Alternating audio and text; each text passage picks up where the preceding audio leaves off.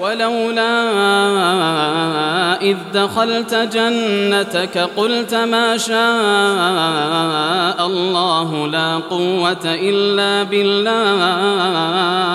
لكن صاحبه الذي حاوره كان رجلا مؤمنا فقال واعظا له وزاجرا وناصحا ومحذرا قال له صاحبه وهو يحاوره أكفرت بالذي خلقك من تراب ذكره بأصله. من تراب من عليك بنعمة الإيجاد من العدم وواصل عليك النعم من طور إلى طور من تراب ثم من نطفة ثم سواك رجلا كامل الأعضاء رجلا وهيأ لك ما هيأ ذكره بنعم الله عليه. ذكره بأصله.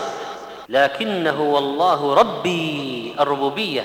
ولا أشرك بربي أحد الألوهية.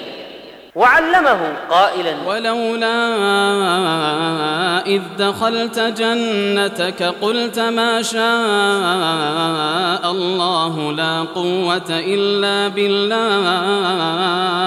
هلا إذ أعجبتك حين دخلتها ونظرت إليها حمدت الله على هذه النعمة؟ وقلت ما شاء الله اعترافا أنها ما حصلت إلا بمشيئة الله. لا بكدك ولا بجهدك ولا بذكائك.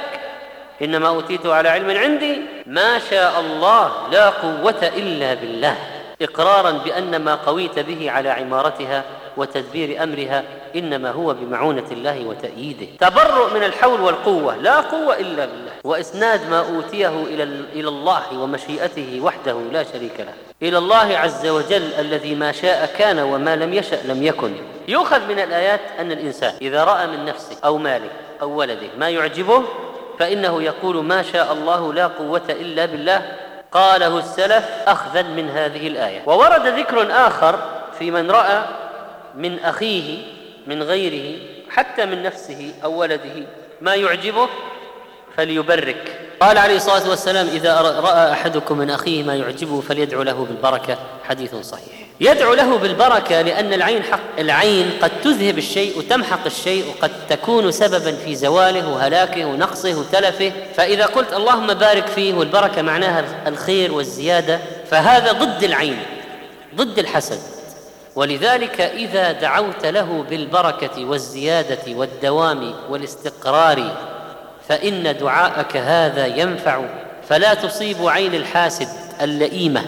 لأن هذا الدعاء مبارك. وكذلك فإن قول ما شاء الله لا قوة إلا بالله يدل على أن الإنسان يشكر ربه وأنه مع ربه وأنه لم ينس ربه في غمرة النعم.